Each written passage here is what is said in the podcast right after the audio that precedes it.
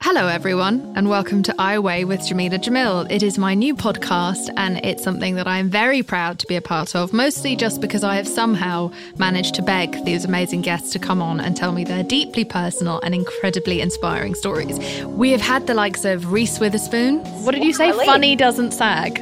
But it doesn't sag. Yeah, I'm going to get that on a t shirt. It just doesn't. Monroe Bergdorf. I'm really thankful to be trans, you know, Yeah. because we can see through so much. We can see through gender. We can see through sexuality a lot of the time. We can see the fluidity of identity in a way that is lived and real.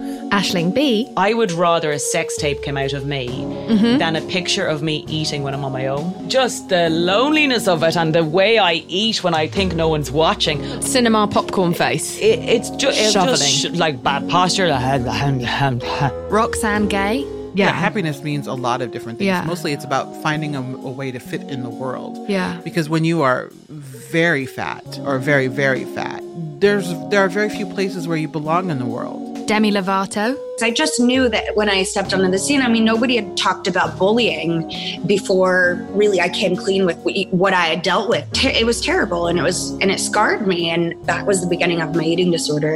And Nicole Byer. Enjoy the life and body that you're in.